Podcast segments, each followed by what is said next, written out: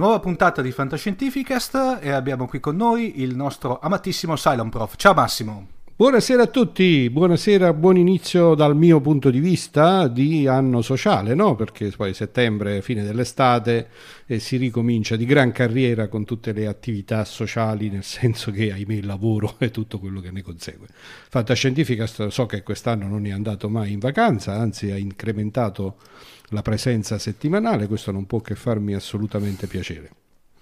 Beh, Massimo, l'abbiamo dovuto fare, sai, perché sennò altrimenti i, i, no- i, nostri mai contenti, ma meglio così, ascoltatori sono altrimenti praticamente eh, ci... eh, an- protestavano per eh, diciamo li abbiamo delle... abituati troppo bene oh che bello vai proseguiamo così, proseguiamo così. di che cosa ci parli stasera Massimo? Allora stasera è una puntata una, una un, diciamo chiacchierata che eh, per me è particolarmente simpatica ed interessante perché voglio parlarvi di due romanzi abbastanza recenti, anzi uno dei due è recentissimo, è uscito a giugno, eh, che affrontano delle tematiche che sono nello stesso tempo eh, fantascientifiche e digitaliane, come sapete, no? Digitalia sì. eh, mi vede impegnato ogni settimana, è una delle, eh, del, delle cose che mi tengono più attivo e curioso su quello che accade con l'impatto delle tecnologie nel cambiamento del nostro mondo. E questi due romanzi sono una riflessione eh, contemporanea in chiave fantascientifica su appunto quello che eh, il possibile cambiamento proprio strutturale della nostra società piuttosto che quello, che quello che ci aspetta nel futuro immediatamente prossimo come conseguenza della diffusione delle tecnologie digitali. Si tratta di un romanzo che eh, si intitola Il cerchio, The Ring, eh, nulla a che vedere con la famosa serie di, eh, di film eh, dell'orrore eh, di un certo Dave Eggers che credo proprio Eggers nel senso se tieni presente egg le uova sì. quindi Eggers sarà l'ovaiolo ma in italiano probabilmente si chiamerebbe Davide Ovaiolo e questo è un po' più vecchiotto è uscito nel 2014 e ce n'è già anche una traduzione italiana eh, viceversa, quello più recente eh, si chiama Infomocracy eh, di Malkahan Holder e invece, come dicevo, è uscito a giugno eh, e quindi in realtà è solamente in lingua inglese, ma i nostri ascoltatori sono ormai abituati al fatto che io eh, segnalo opere, consiglio sempre di leggerle in, in, lingua originale e quando sono solo in lingua originale e vabbè si cerca di fare uno sforzo in più. E io ti correggo subito però perché il, no, il, titolo originale di Il Cerchio non è The Ring ma è The Circle. Oh porca miseria, bellissimo. Allora io che avevo fatto la cosa inversa, cioè ho fatto una traduzione da, de, da Cerchio al Ring, hai ragione, The Circle. Eh, vedi quando si leggono le opere già tradotte? Eh? È un pasticcio. Allora, il The Circle a questo punto eh, affronta una tematica che oggi è veramente all'ordine del giorno, fino al punto che forse si potrebbe dire che non è nemmeno fantascienza in senso assolutamente stretto come proiezione del futuro, ma piuttosto come riflessione sul, eh, sul contemporaneo perché la tematica è eh, la diffusione capillare e le evoluzioni possibili di quelli che oggi chiameremmo i social network sostanzialmente e delle mm, diciamo, aziende eh, che oggi la fanno da padrone nella diffusione delle tecnologie digitali che usano il concetto di informazione e il concetto di, eh, di rete, di connessioni, mm. di appunto social network eh, in, in, una maniera che sempre di più eh, tende a costruire un ambiente integrato eh, nel quale il concetto di privacy eh, comincia ad essere intaccato e viene messo in discussione. No? Cioè, la tematica di fondo è una riflessione ultimativa su quello che succede quando si lascia che delle aziende private, delle società private, attraverso un'innovazione tecnologica profonda che introduce un nuovo modo di comunicare e di relazionarsi, un nuovo modo di interagire con tutti i desideri e le esigenze dell'essere umano in termini di mercato, di uh-huh. servizi, di pagamenti, eccetera, eccetera, quando tutto questo diventa così invasivo, così capillare, così eh, diciamo ritenuto indispensabile e necessario per fornire una certa qualità del servizio, da mettere proprio in discussione alcuni concetti fondamentali che sono il rispetto della privacy dei singoli individui, il fatto che uno possa avere senza necessità che ci sia niente da nascondere, no? questa è una tematica abbastanza tipica, chi fu credo il fondatore di Facebook che in qualche sì. maniera fece quell'affermazione abbastanza banale del tipo ma se tu non hai niente da nascondere perché non dovresti condividere le tue informazioni? Eh, che evidentemente è un tipo di ragionamento che poi portato all'estremo appunto sì. molto facilmente sconfina in, un, diciamo, in, una serie di visioni del futuro che non sono proprio tutte rose. Il romanzo da un punto di vista letterario non è esattamente il genere che a me piace di più, a volte anche un pochino noioso secondo me nella scrittura, però c'è una cosa estremamente interessante, il, il protagonista principale è una giovane, è una ragazza, e che viene praticamente per una serie di circostanze assunta all'interno di questa mega corporation eh, che somiglia tantissimo mm. a quello che è oggi la nostra visione di Google piuttosto che di Facebook, piuttosto che di una qualunque delle altre aziende che ci possono venire in mente e che rimane diciamo, assolutamente estasiata da questo eh, da questa estrema cura dei particolari, ci si riconosce subito anche come dire, mm. una certa maniacale cura della bellezza che vediamo per esempio nei prodotti Apple e nel modo in cui vengono proposti.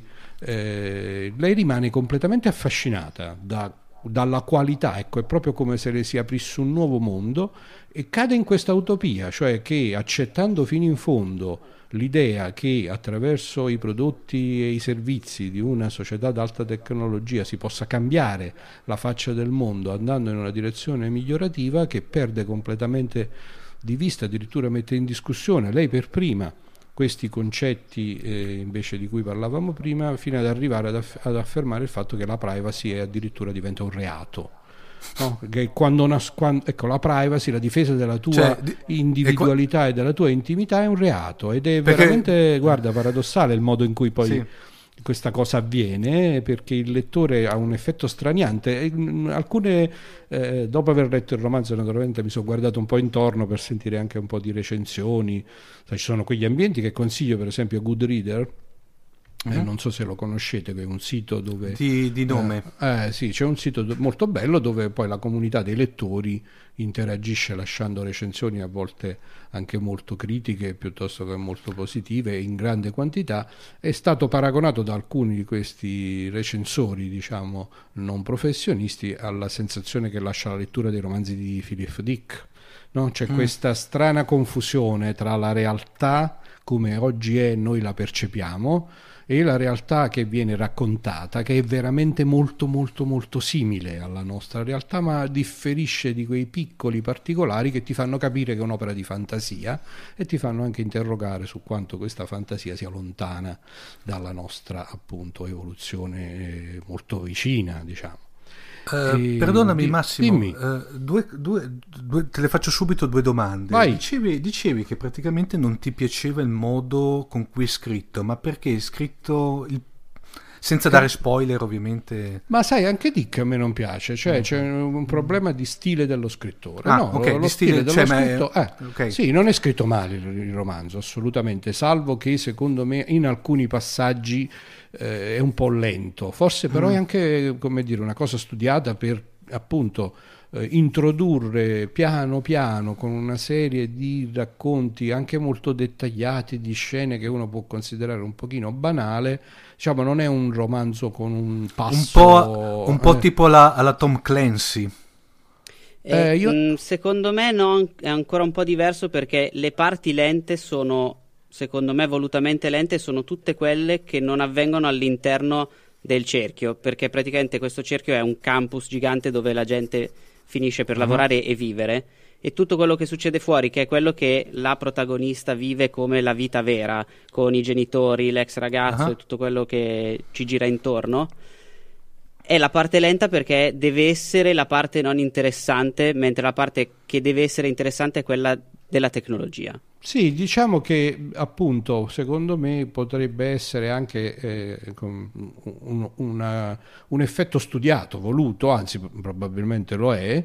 Eh, questo rende un pochino faticosa, almeno è stato per me, la lettura, eh, ma nello stesso tempo aumenta questo, questa sensazione di straniamento che stavo dicendo, che è anche il fascino del romanzo stesso.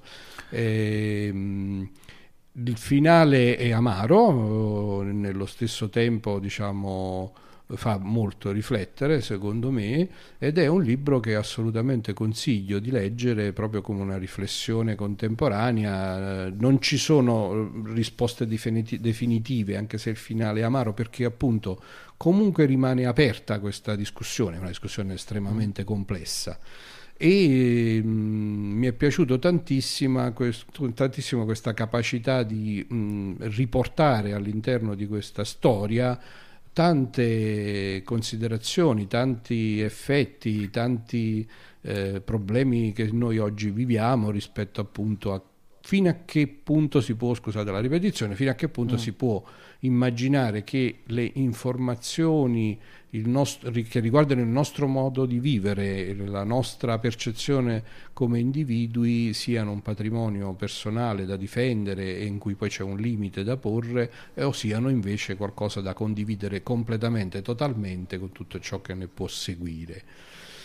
E, insomma, secondo me è una bellissima lettura, molto interessante, che fa il paio con quest'altro che ho appena che ho, citato all'inizio, che è appunto eh, l'altra lettura che consiglio quasi in controluce con questa che abbiamo appena introdotto, che, che, di questo romanzo intitolato Infomocracy, che credo sia quindi una crasi di eh, diciamo, information democracy ovviamente, dove mh, la tematica è ancora più attuale. Diciamo, il romanzo Infomocracy è in realtà invece proiettato in un futuro che si percepisce più distante dal nostro presente eh, un po' alla Snow Crash, se tenete presente il magnifico mm-hmm. romanzo eh, che ha fatto epoca e scuola di eh, Stephen, mi sfugge, mannaggia. Eh, Neil Stephenson. Stephenson, Stephenson, perfetto, di Stephenson.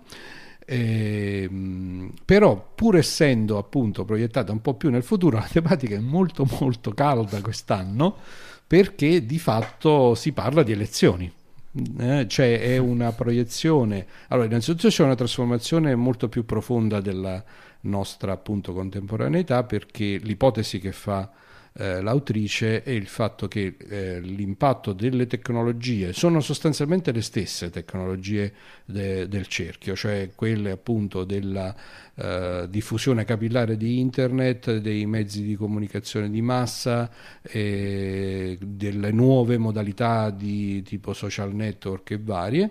E l'ipotesi dell'autrice, dicevo, è quella che questo ha condotto a una dissoluzione del concetto di nazione, eh, è una trasformazione in una sorta di mega comunità mondiale di micro comunità. Eh, che vengono, se non ricordo male, chiamate Sentinels e che racchiudono piccoli eh, enclave, piccoli gruppi di, di, di, persone, dove piccoli insomma siamo sull'ordine delle poche migliaia. Quindi il nostro pianeta da un punto di vista geopolitico si è trasformato in una sorta di mega eh, comunità, di mega puzzle di queste micro comunità e poi da qua quindi c'è una gestione attraverso i mezzi di comunicazione appunto legati alla rete di una sorta di sistema elettorale mondiale eh, che, mh, mm, diciamo, che gioca, che sposta gli equilibri di aggregazione di queste microcomunità. Questo è lo scenario che quindi come si vede è effettivamente molto più fantascientifico, molto più sì. proiettato nel futuro di quello del cerchio. Eh, perdonami eh, Max, il cerchio non ho capito bene, il cerchio è, però è ambientazione contemporanea. Sì, giusto? assolutamente contemporanea, certo, potrebbe essere come dire proiettato di uno, due, tre anni nel nostro sì, però... immediato futuro, addirittura essere proprio esattamente contemporaneo, sì. eh, dove quello che da noi sta avvenendo eh, con appunto questo, questo, questa compresenza di Google, Amazon, Apple, no? eccetera, eccetera, lì è addirittura andata a convergere in un'unica Se... mega entità eh, che, che ha tutto in mano contemporaneamente, i prodotti hardware, i prodotti software eh, e così via. Domanda, domanda a tutti e tre. Eh, da quanto allora premesso che il cerchio n- non l'ho letto e tra l'altro eh, l'avevo già accodato infatti me lo sto notando adesso dalla mia da, una, da un Evernote che l'avevo già accodato nelle cose da prendere. Non vi sembra la trama del cerchio che abbia molti punti in contatto con quel film del 2001 che era Sinapse non confesso, so confesso non, so non, non averlo visto. No io non l'ho visto quello... No, mi sa che non l'ho visto neanche io Synapse. Quello con Tim Robbins eh, che faceva la parte praticamente di una sorta di Bill Gates, eh, che anche lui aveva il concetto di campus, il concetto di eh, che recluta giovani, diciamo, giovani talenti e questi rimanevano addirittura frastornati dall'ambiente. Cioè, va bene che lì era più Synapse era molto più thriller, aveva proprio un taglio decisamente più thriller però trovo molti punti in contatto con, con questa pellicola. Bene, correremo a vedere Sinapsi così ti possiamo o smentire o confermare. Eh, volevo solo concludere Infomocracy così poi possiamo uh-huh. parlare dei due romanzi in controluce. Da questo scenario che, che ho descritto no? di, di, trasformazione abbastanza significativa, no? di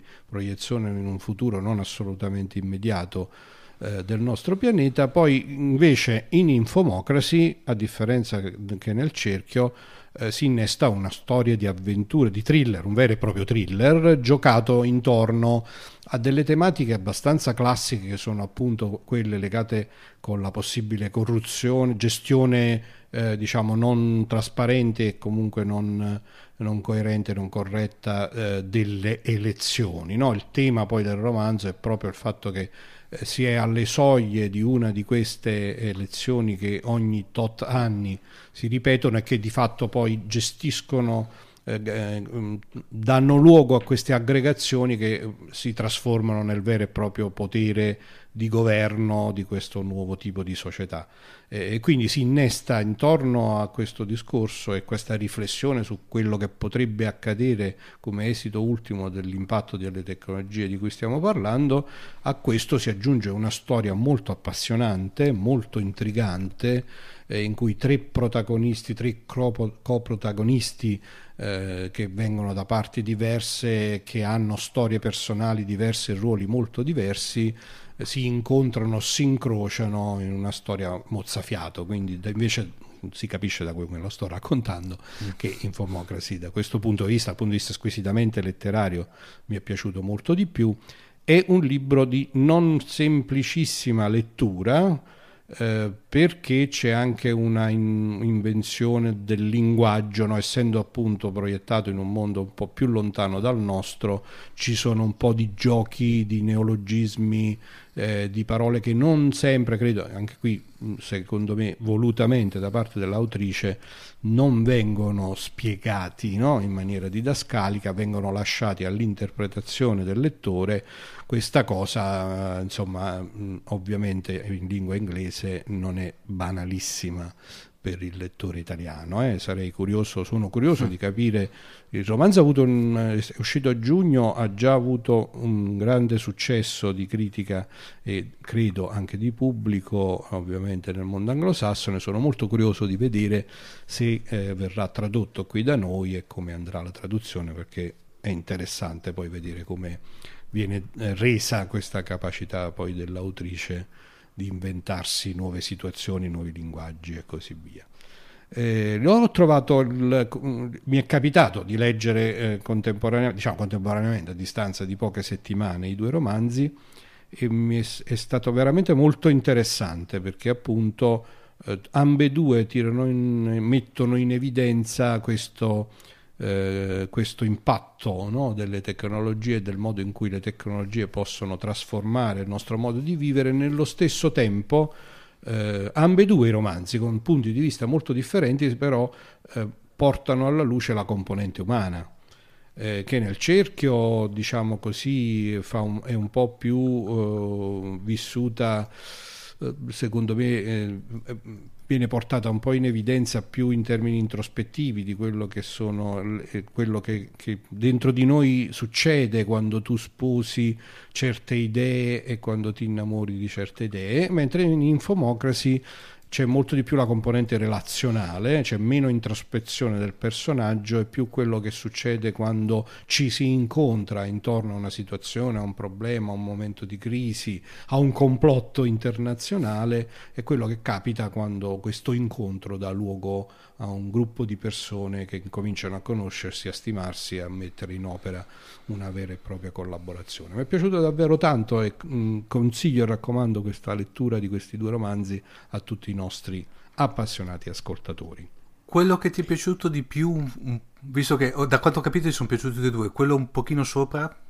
Come... Infomocracy perché appunto ha unito alla, alla storia intrigante e, e, poi se vogliamo più fantascientifica, no? il cerchio, sì. eh, la, l'aspetto fantascientifico del cerchio eh, sta in questa, questo tirare eh, diciamo, le somme finali di quello che potrebbe accadere con delle cose che però tu riconosci subito, no? È mm. evidente mm. che eh, appunto la società eh, la multinazionale di cui si parla è evidentemente ispirata a, a, a, delle, a, delle, multinazionali che conosciamo molto bene, il, il, il, direttorio, tanto per usare una terminologia che va di moda adesso, che governa questa multinazionale, è evidentemente ispirato ad alcuni personaggi del nostro mondo contemporaneo, quindi lì la, la parte fantascientifica sta più nel tirare appunto queste conseguenze finali. In Infomocracy c'è davvero una proiezione su quello che potrebbe essere una trasformazione profonda della nostra società e quindi da questo punto di vista secondo queste cose mi hanno sempre stimolato di più e poi come ho raccontato è un libro di lettura più faticosa, più difficile eh, per la complessità del linguaggio eh, però più appassionante, no? un passo veramente stringente e a tutti gli effetti un vero e proprio thriller. Sì. Sai che io comunque non ho trovato uh, The Circle così con dei toni grigi, ma più che altro molto bianco e nero e il punto di vista mi sembrava molto molto preciso su quale fosse il bene e quale fosse il male nella questione. Dal punto di vista dell'autore sì, non c'è dubbio eh, su questo. Sì, soprattutto la... perché quando hai tirato fuori prima l'umanità delle persone, tutte le persone che risultano umane in quel libro sono quelle che finiscono per essere vittima della tecnologia tutte le altre persone che non sono le vittime dirette della tecnologia vengono un po' deumanizzate sembrano eh, più automi, ma soprattutto tra il finale e per come viene proposta la tecnologia per tutto il romanzo, il punto di vista dell'autore mi sembrava veramente molto chiaro del è il male. Il punto di vista dell'autore sono assolutamente d'accordo, traspare con piena evidenza. Mm. Io, eh, diciamo, soprattutto nel ruolo della protagonista, eh, mm. invece, mm, diciamo, mh, vedo di meno questo comportarsi. La protagonista non è un automa da questo punto di vista, no? È, no. Vive una. Uh, cioè, tu dall'esterno vedi una profonda trasformazione che è evidente che dal punto di vista dell'autore è negativa però lei la vive con, talmente, con tale entusiasmo e con tale ingenuità e con tale eh, che tu ti chiedi ma può capitare questo davvero? Però non, mm. non ti sembra, almeno, almeno, ovviamente qui siamo scivolati veramente nella percezione individuale, eh, non mi è sembrato come eh, che, che fosse una marionetta nelle mani del teorema dell'autore, ma che piuttosto fosse una riflessione vera su quello che può accadere. Ecco, questo intendevo. Sì. Eh. In Infomocracy, per esempio, ripeto, l'umanità dei singoli personaggi è meno approfondita, eh, mentre viceversa viene fuori questa, questo concetto di squadra, di ensemble, e del fatto che quando le persone si incontrano, anche provenendo da storie e da mondi molto differenti, e si mettono insieme, eh, sta in questa relazione la capacità dell'essere umano di poi vivere, sopravvivere, trasformare a qualunque tipo di tecnologia, qualunque tipo di, anche di aggregazione sociale. E... andrò a leggere Infomocracy perché eh, mi è piaciuto e quindi sì, adesso farò questo sì, confronto sì, sì. Eh, fammi sapere anche se per te pure è difficile dal punto di vista della lettura della lingua eh, perché è un inglese un po' complesso e poi questi neologismi eh, mm. sai quando ti inventi una parola nuova che ha evidentemente lo scopo di farti intravedere come certe cose si sono trasformate nel futuro questa cosa è nello stesso tempo appassionante ma anche un po' complicata ci metti un sì, po' di ma questo che vuole dire ma che è, eh, è veramente almeno me, per me è appassionante dai mm-hmm. Invece Massimo volevo uh, un attimino... Comunque è stata una sorpresa, scusami eh, Omar, sì. è, stata veramente una sor- è stata veramente una sorpresa, forse invece, voglio dire, è stata una sorpresa, scusatemi se mi sto ripetendo, mm. il fatto mm. di aver scoperto questi due romanzi eh, che parlano di queste cose proprio in questo momento, no? Sono sì. un'evidente ulteriore testimonianza che la fantascienza come è sempre è... stata, è uno strumento veramente eccezionale per eh, come dire, sperimentare su quel che potrebbe accadere. No? È, è, è, lo scenario ideale, è lo strumento ideale per poter fare le riflessioni più strane, più inverosimili o anche più banali Beh. e metterle in, in scena e vedere che succede. Sì, no, ma eh, ormai salta anche il famoso, eh, la, famoso, la famosa frase la realtà supera la fantasia, anche perché, per esempio, è di oggi la notizia che sembra che ci sia la Walt Disney che stia per acquistare Twitter. Eh? Vedi? Aiuto, aiuto. Non okay. vedo nemmeno come possa andare a finire questa cosa. Eh... No, beh, io, io, sono molto preoccupato perché non oso immaginare che cosa possa succedere. Ehm, tra l'altro invece Massimo, volevo invece farti, visto, permettetemi ragazzi, Matteo e, Cla- e Claudio se ne parlo, però mi sono molto piaciuti e poi bene o male sono, in, diciamo, quasi di famiglia, però mi è molto piaciuta quella scelta invece di, di romanzi, che, di racconti brevi che hai fatto per Inutile. Ah, ti ringrazio.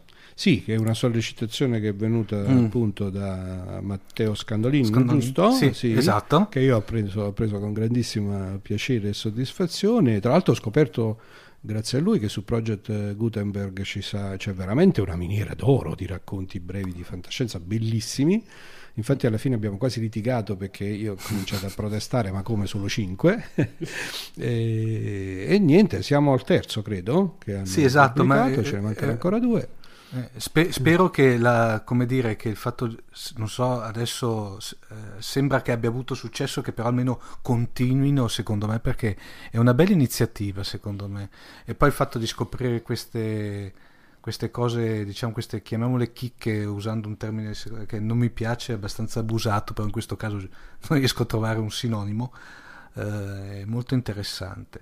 Sì, poi la, la ricerca di... Mh, appunto racconti veramente brevi, no? perché poi dal momento che sai l'operazione è stata anche quella di fare per, per il problema dei diritti d'autore uh-huh. e, e, quindi per l'evidente necessità di fare una pubblicazione senza che questo avesse grossi costi, loro hanno eh, spostato diciamo, l'attenzione sul fatto che la traduzione è stata gestita direttamente dallo staff di Inutile, no? quindi sì. sono stati presi su Project Gutenberg gli originali in lingua inglese che sono ormai, no, essendo su Project Gutenberg, sono, mm, diciamo, non, so se, non, so se, sono Creative Commons, ma comunque sono... No, credo che sia proprio pubblico eh, dominio. Pubblico dominio. Mi... E loro hanno curato loro la traduzione in modo da non avere la necessità di pagare diritti a nessuno e quindi è stata un'operazione che per per poterla fare poi nel tempo brevissimo che ci siamo dati ha richiesto la scelta di racconti veramente brevi. E nella fantascienza ci sono delle cose veramente fulminanti no? che in due pagine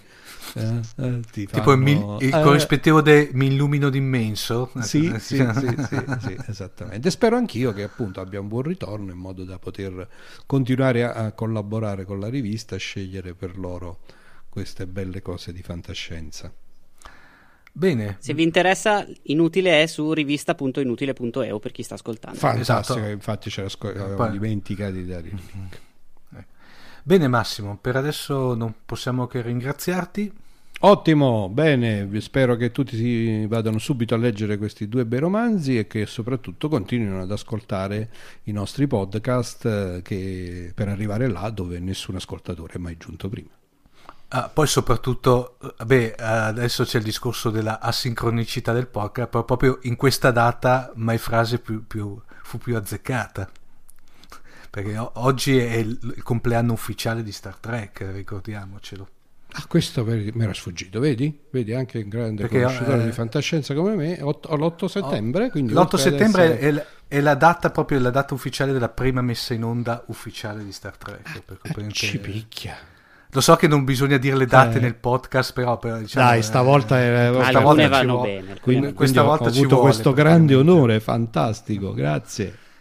E a scanso di equivoci, eh, prima o poi ci impegneremo e lo faremo lo speciale Star Trek, visto che oggi hanno cominciato a, a chiederlo, ma quando, ma quando, ma quando, prima o poi bisognerà farlo. Però ci vogliono perlomeno 25 Se, ore di trasmissione. 20, okay. Sì, un, o, altro, mi, mi, viene in mente una sorta di Quertiton, ma però non, eh, non si può, l'argomento è troppo, è troppo, importante e troppo, secondo me, complesso che liquidarlo in, una, in, un, in uno speciale, secondo me. Se vogliamo fare uno Star Trek-ton credo che si possa fare perché tanto su Spreaker possiamo andare in onda 24 ore su 24. Fantastico, dai, mi Beh, candido, mi candido. 24 Beh, ore non so se ce la faccio, ma 12 Bene, Massimo. Ciao cari, buonasera ancora. a tutti. Alla prossima, ciao Max. Ciao.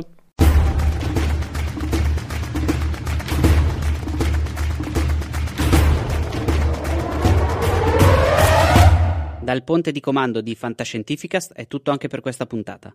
Fantascientificast è il podcast di fantascienza di Querti, il più grande network di podcast in Italia. Trovate tutti gli episodi su fantascientificast.it e su QWERTY.it, dove potete anche associarvi al nostro network o fare una donazione usando il tasto apposito che trovate all'indirizzo QWERTY.it slash associati. Potete anche decidere di fare una donazione continuativa di 3 euro ogni due mesi. Trovate tutti gli episodi anche su Spreaker e su iTunes, dove vi invitiamo a lasciare una recensione e un voto a 5 stelle. Se volete scriverci potete farlo su Twitter, dove ci trovate come @fantascicast, su Facebook alla pagina facebook.com slash fantascientificast o potete scriverci una mail a redazione at fantascientificast.it. Omar Serafini, Claudio Serena e Matteo Mantovanelli vi augurano lunga vita e prosperità.